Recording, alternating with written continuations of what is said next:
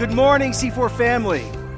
There we go. Good morning. So glad that you're here this morning and want to welcome the many of you watching and listening online, wherever you might be, in Ajax, in Durham, in Canada, or around the world. We're glad you're joining us here this morning. Again, I just want to start, before I start preaching, by saying thank you so very much for all of you that served last week so people could hear the good news about Jesus. Let's just, if you served last week, could you stand? For a moment. Just you served on Easter, Good Friday at 9.05 in the evening. Just stand. Let's give them a hand for doing that. Very thankful. Thank you so much. Awesome. Thank you for giving up your seats, too. It's going to be a trend in our church, I hope, and I pray. Well, we're still in the book of John, and we're actually still in the Easter story. And so, if you've got the Bible this morning, physically or virtually, I'd love you to turn or navigate to John chapter 20. If you don't have one this morning, always a remembrance that we've got Wi Fi in here. You can access it. You can get hard copies out at the desks, or it's right here on the screens. Our theme, as you see, was color. A powerful, unexpected theme on Good Friday and on Easter. But it's interesting. We're not done the Easter story yet. And the theme still stand strong. But it's not the whole story. You ever bought a new shirt or taken a shirt to the dry cleaners that you love? And it's new and it's bright or it's been pressed and, and it's, it's rejuvenated. It's got all of its color. And then life happens children, cars, mud. you wipe your brand new favorite shirt, the one that's so vibrant, against a car. And suddenly, though it is still vibrant and bright, there is a large smudge now across it. At that moment, you pray for love, joy, peace, and patience, don't you? Or say other things that you don't want to admit. But here's the point the color doesn't go away, but there is now something mixed in the color again called blackness. See, that is an apt description of the continuing Easter story. What has happened is happened. Color is present, vibrant, and yet, if you keep reading the story carefully, there's a large smudge. It was my first year of my undergrad in Bible college. I was there. I was really excited. I went to IKEA with my parents and decorated my whole room, got the Poang chairs. Do you know what those are? Yeah. And I was ready. At 12 years old, I knew I was going to be a pastor. God called me. There was no doubt in my mind. I actually reoriented some of my high school education to prepare. And I went, and I was finally there. I was reading the books I always wanted to read theology and, and philosophy and biblical studies and dialoguing and debating and trying to understand. But then one morning it happened. I, I can't tell you why it happened, but it did. In the midst of all that preparation, all that excitement, all that color, a large black stain came across my life. Doubt. Did I really believe in God? And not only that, did I really believe in a, in a personal God that I actually knew? And, and, and what about heaven? And, and what about hell? And what about all the other religions? I mean, I hang out with Muslims and Hindus and Buddhists and even Wiccans, and I've even hung out with some Satanists. And amazingly, a lot of them are good people. What about evil? What about tsunamis? What about sexuality? I mean, what I read in the Bible and, and what, what we're all experiencing as a culture, it just seems so, I don't know. And then Jesus, I mean, claiming to be the only way and the only truth and the only life, and no one gets to God except through him. I had given my life, my high school life. I was the Jesus person in high school. I wore a cross the size of myself every day. I was one of those. My wife said if she had met me in high school, she would have hated me or killed me. Hmm. True. What to do? I was filled with doubt. My own experience was dark, it was colorless, it was scary. And yet I wouldn't trade it for the world. I stand here today among you as a brother more committed, more on fire, more mature in Jesus because faith actually grows in the dark places called doubt. Light shines brightest in darkness. Color is experienced in the most palpable uh, way on a canvas of black and gray. As a song went a few few years ago, the shadow proves the sunshine. Christians, many of us seem to be afraid of doubt. We're afraid of those that doubt among us and outside of us. We don't want to talk about it. We want to suppress it. We refuse to think about it. We want to run from anything that looks like that. Maybe we're afraid of insulting God. Maybe we're afraid of, of calling his will, or question, his will or character into question. Maybe here's the real thing. Some of us are afraid if we really have the conversation, we're going to step over a line and, and we're never going to get home back to Jesus or faith. Some of us are afraid of damaging other people's faith. But the truth is, every one of us sitting in this room and online will face doubt most of our lives and will face crises multiple times. See, this is truly the next part in the Easter story. But before we get there, let me stop and define some terms. There's an amazing theologian named Alister McGrath. He's a great gift to the church. He's alive today. He lives uh, in Oxford. He's a great evangelical Anglican thinker. And he writes a lot about faith and doubt. And he said, Let us never, ever, ever misunderstand or, or confuse three different definitions. I shared with these, these definitions in 2007 in our community. One is unbelief, one is skepticism, and one is doubt. Unbelief is a decision not to have faith in God. Unbelief is an act of the will rather than a difficulty of understanding. Skepticism is different than that. It's like glasses you put on, it's a worldview you hold. You choose to doubt everything deliberately as a matter of principle. The, the sky is blue. Prove it. I like pizza. Why? Prove it. It's skepticism. Unbelief is a choice, skepticism is an approach to life. Doubt, he writes, is different. Doubt means you're asking questions or voicing uncertainties from the standpoint already of faith. You believe, but you have difficulties with what you believe in, or you're worried about some aspect of it. Faith, listen closely, and doubt are not mutually exclusive, but faith and unbelief absolutely are. You see, I love God, and I love the God I have personally encountered, and many of us have. And I love His scriptures because God in His Word does not gloss over human frailty, doubt, and question. The Bible is full of the faithful doubting all the time. Abraham, Jacob, Moses, Esther, David, Jeremiah, Peter, the list goes on and on and on. All great leaders and all great followers are frail and they are torn between faith and doubt, question and unbelief, the seen and the unseen. It was Martin Luther, the great reformer, who declared with all of his might Christians are righteous and sinful at the same time. Doubt is a living sign and a reminder to every one of us sitting here today and online that you're frail, that we're sinful, and oh, by the way, we're created and not creator. And amazingly, and I love this, doubt is at the center of the Easter story, found in one of the most committed, found in Jesus' inner circle. Doubt is found in the middle of the greatest miracle and life change in history Jesus' physical resurrection from the dead. Last week, like we just clapped about, we celebrated Jesus coming back from the dead. Easter had happened. Color had spilled into our dark world. And like I preached last week, there is nothing now fully to fear. The worst has happened. The pitch black night did not overcome and swallow the glory of God. The light of the world has broken into our darkness. And on that Friday of injustice, crime, violence, torture, that day where Satan really seemed to win, on that day where war was stronger than peace, on that day, scarily, that religion seemed to kill any hope that creator and created could actually have relationship. Jesus said, "It is finished." And 3 days later, he rose physically from the dead and the world burst forth in color. Jesus appeared to Mary Magdalene. And not only Mary Magdalene, then he appeared to 10 of his disciples. They're in a locked room. They're wanted men. They're afraid they're going to get crucified like Jesus was. And so they're hiding. Despondent is the best word. And Jesus miraculously teleports right in. And he's physically there. He says, Peace be with you. But do you remember the reaction?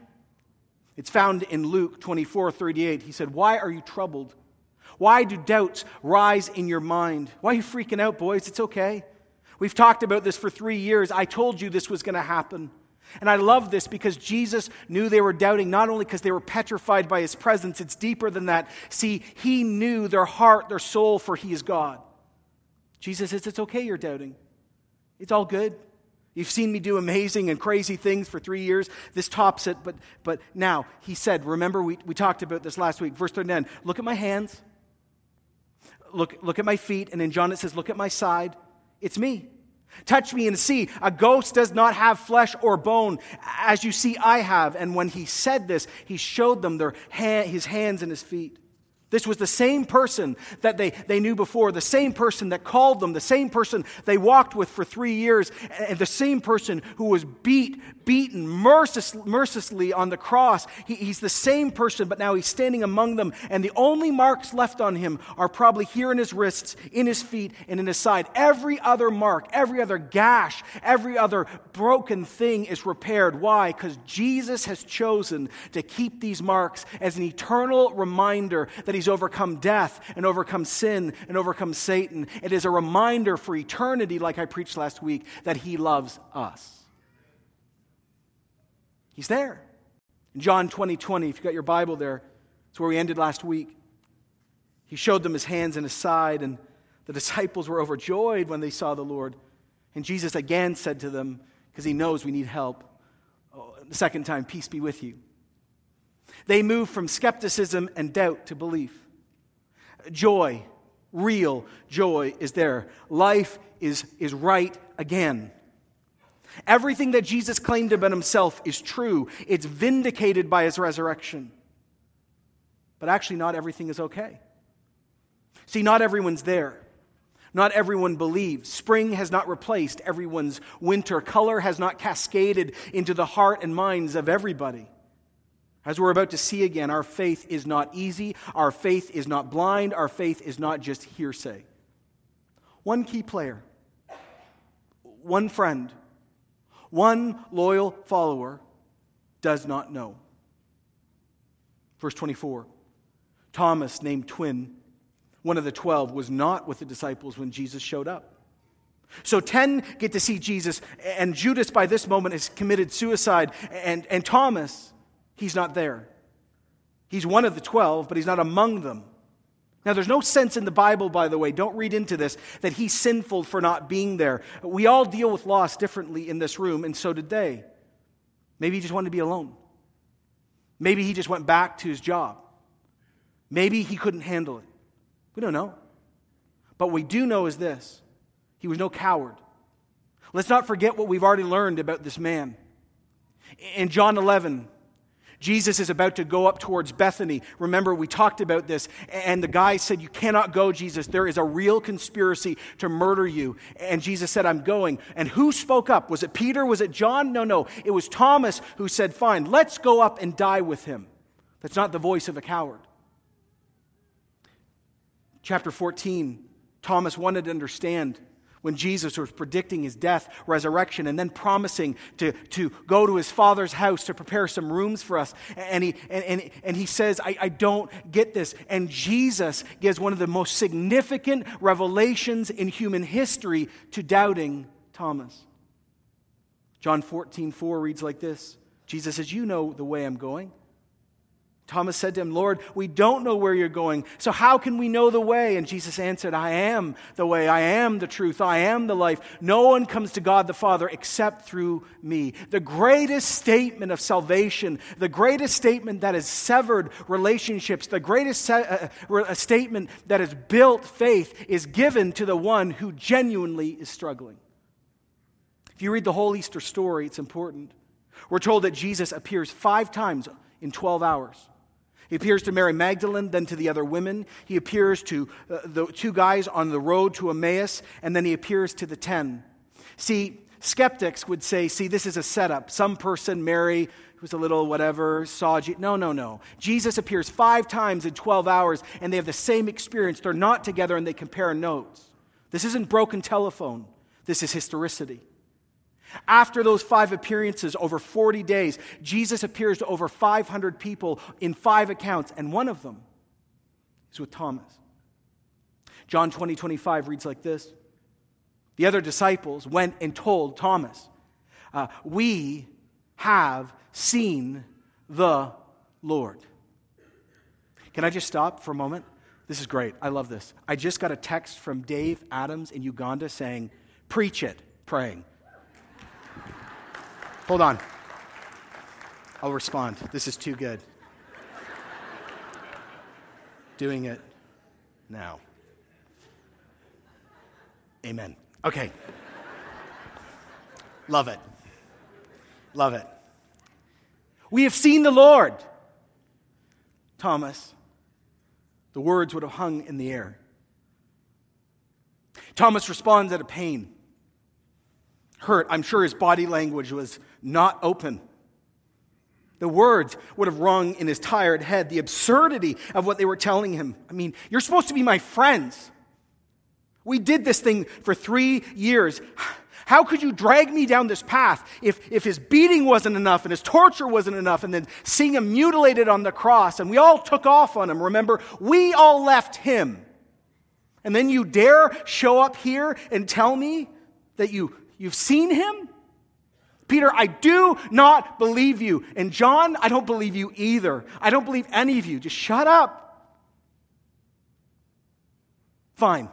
You guys keep insisting this? Then here's my criteria for belief.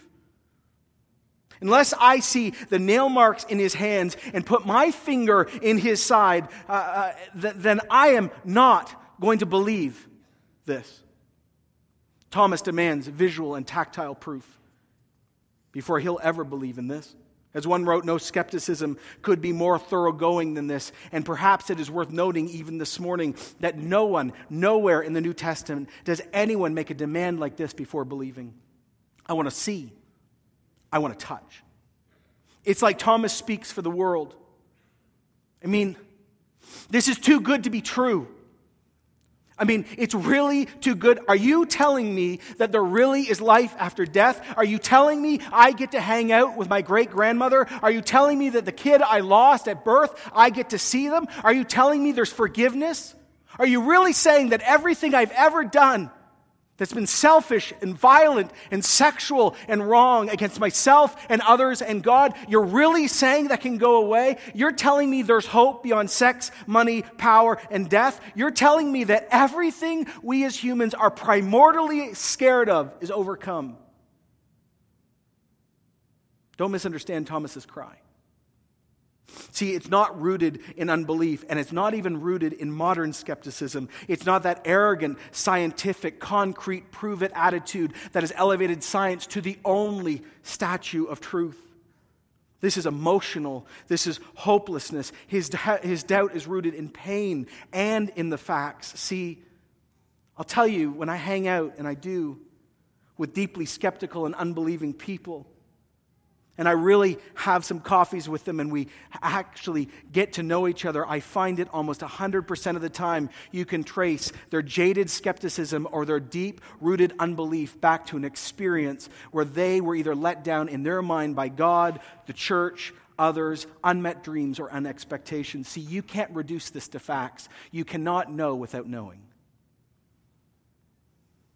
God hears Thomas's challenge. He sees his broken heart, he sees his loss, and he does not act quickly. Interesting. Listen, everyone, just take a look for a moment. We're North Americans, we believe in acting now. But God doesn't. God waits. He gives Thomas time to think. He, he gives him time to ponder. Between seven and eight days pass, and, and Thomas is still among his friends, still wondering, still under threat. God knows the time Thomas needed. God knows the time you need. Jesus chooses to show up again physically, amazingly, but he's coming for one this time. A week later, verse 26, his disciples were in the house again, and Thomas was with them this time, and the doors were locked. Why? Because they're still under threat. And, and Jesus came and stood among them and said, Peace be with you. It's Sunday. Seven days have passed, and you know, right, why we meet on Sundays as Christians, because it's the day Jesus rose from the dead. Every Christian service is a remembrance and celebration of Easter. A first full week has passed, and it ends up being the exact same and concludes as it did before in a locked room, and these men, now 11, Jesus comes physically among them into the room and deals with their fear by pronouncing, Peace be upon all of you. Then, knowing all that Thomas had said and all that he believed in his heart, he looks at his friend. He looks at his hurt, confused, angry, let down friend. And in grace and in mercy and in kindness, he says to him, Thomas, put your fingers here. See my hands. Re- reach out your hand, put it right in my side. Stop doubting and believe. It's okay, Thomas. It's me. The confidence you had in me before, you still can have. I will not leave you. I will not let you down. I will not abandon you. I am here. I am real. I'm physical. I am still moving. What would Thomas do? Would he act? Would he run? This is now the choice between Christian real faith and unbelief. Thomas was not as much of a skeptic as he thought. At the sight of Jesus, his friend, his teacher, all his doubts and questions sort of vanished to the point that the test he so, so, sort of set up to disprove resurrection and his friends fades away. And it's like he falls on his knees and he cries out with the loudest voice, full of joy and praise and everything. He says, You are my Lord and you are my God. Shame and regret moves to reverence and worship. My Lord and my God, for the first time in John's gospel, Jesus is addressed personally in the absolute sense of God. And it comes from the lips of an honest doubter. My God, what a huge leap of faith. You know, context is king. I want to remind all of us this morning because we miss it. Thomas is a good Jewish man, he's a good Orthodox Jew, and so are the others in most cases. And, and, and Thomas, at the appearance of Jesus physically in front of him, does something unbelievable. This statement divides us from every other faith on earth. This statement defines or undefines if you're a Christian or not. Everyone ready? He says, You are God. You are Yahweh. You are Elohim. You are the God of Abraham, Isaac, and Jacob. You deserve all my worship, for you are the one that met with Moses, and you are the one that met with Abraham. See, you are God. This is what John starts his whole gospel with. And now Thomas is affirming it. In the beginning was the Word Jesus, and the Word Jesus was with God, and the Word Jesus was God, and He was with God in the beginning. And in verse 14 it says, And the Word became flesh and made His dwelling. He pitched His tent. He moved into the neighborhood among us. Now, here's the point. If Jesus wanted to stop Thomas, He would have. If this was wrong, if this was bad theology, if this was serious, then th- this is blasphemy, by the way, if this is wrong. And, and, and what does Jesus do? Does he say, no, no, no, I'm an angel? No, no, no, I'm a semi God? No, no, I'm only the Son of God in, in the way you're thinking about it? No, what does he do? He actually affirms what Thomas says and goes deeper. He speaks over Thomas and over the eleven, and he actually begins to bless all those who would confess him as God over the next few thousand years until he comes back. Jesus told him, Blessed are you because you've seen me and believed, but blessed are those more who have not seen me and yet have believed. At this moment, never forget this there is not a church building in the world. There is not, there is not the word or name Christian on anyone's lips there is not a pastor, not an elder, not a bishop to be found. The cross is only a terrible instrument of death. It has not been redeemed as a place of color and light and forgiveness. At this moment, maybe, maybe 15 people believe on Jesus, and yet Jesus knows, for he is God, what is he coming, and he says, Blessed are the many millions that will believe on me later and have not seen me yet. Side note, that's us. That's us. It says, as we come near the end of John, that Jesus did all sorts of other miraculous signs in the presence of his disciples, and they're not recorded in this book. In other words, John cherry picked on purpose what he needed to, because it would take so many books to write out everything he did.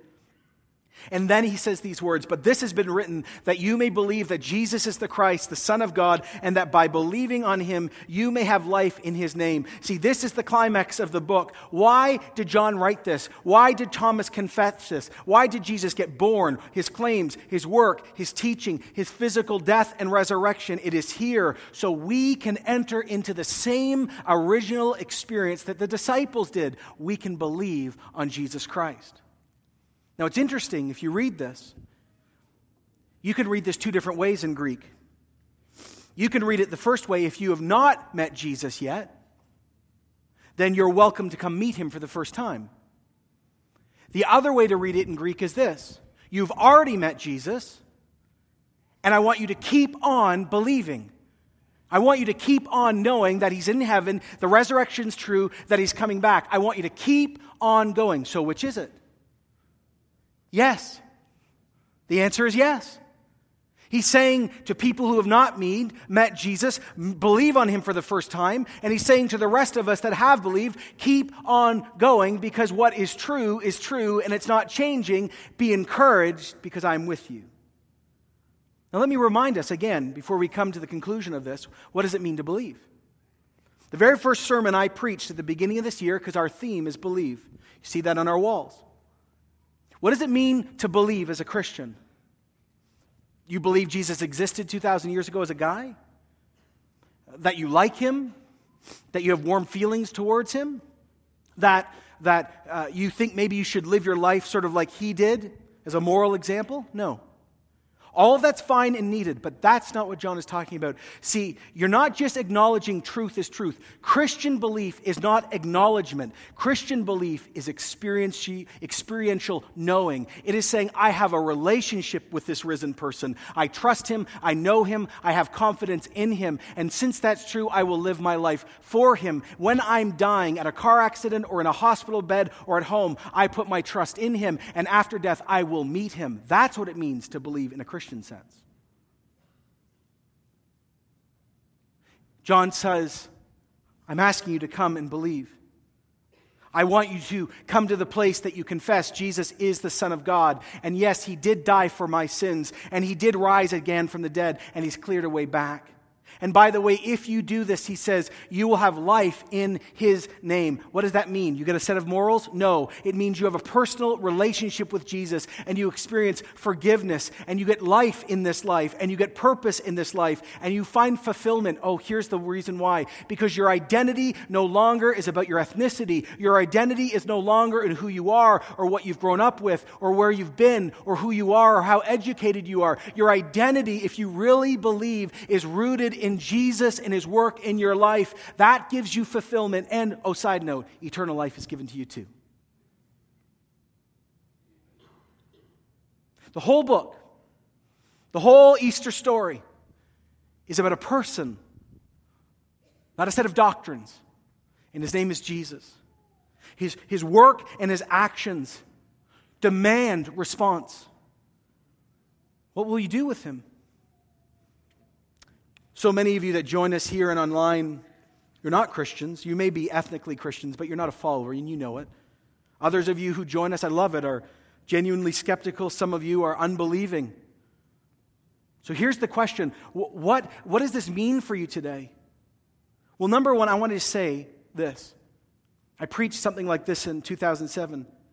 Never underestimate the authenticity of the Bible.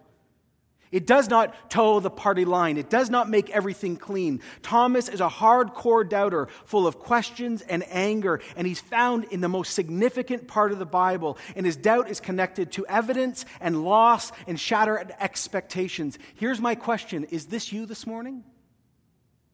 Here's an observation we all need to catch. How did Jesus treat Thomas? Was he angry? Did he show up and say, You stupid little boy? Why don't you get this? I mean, I peered to 10 and then all the others, and they're all your best friends and they don't lie. Get with the program. Do no.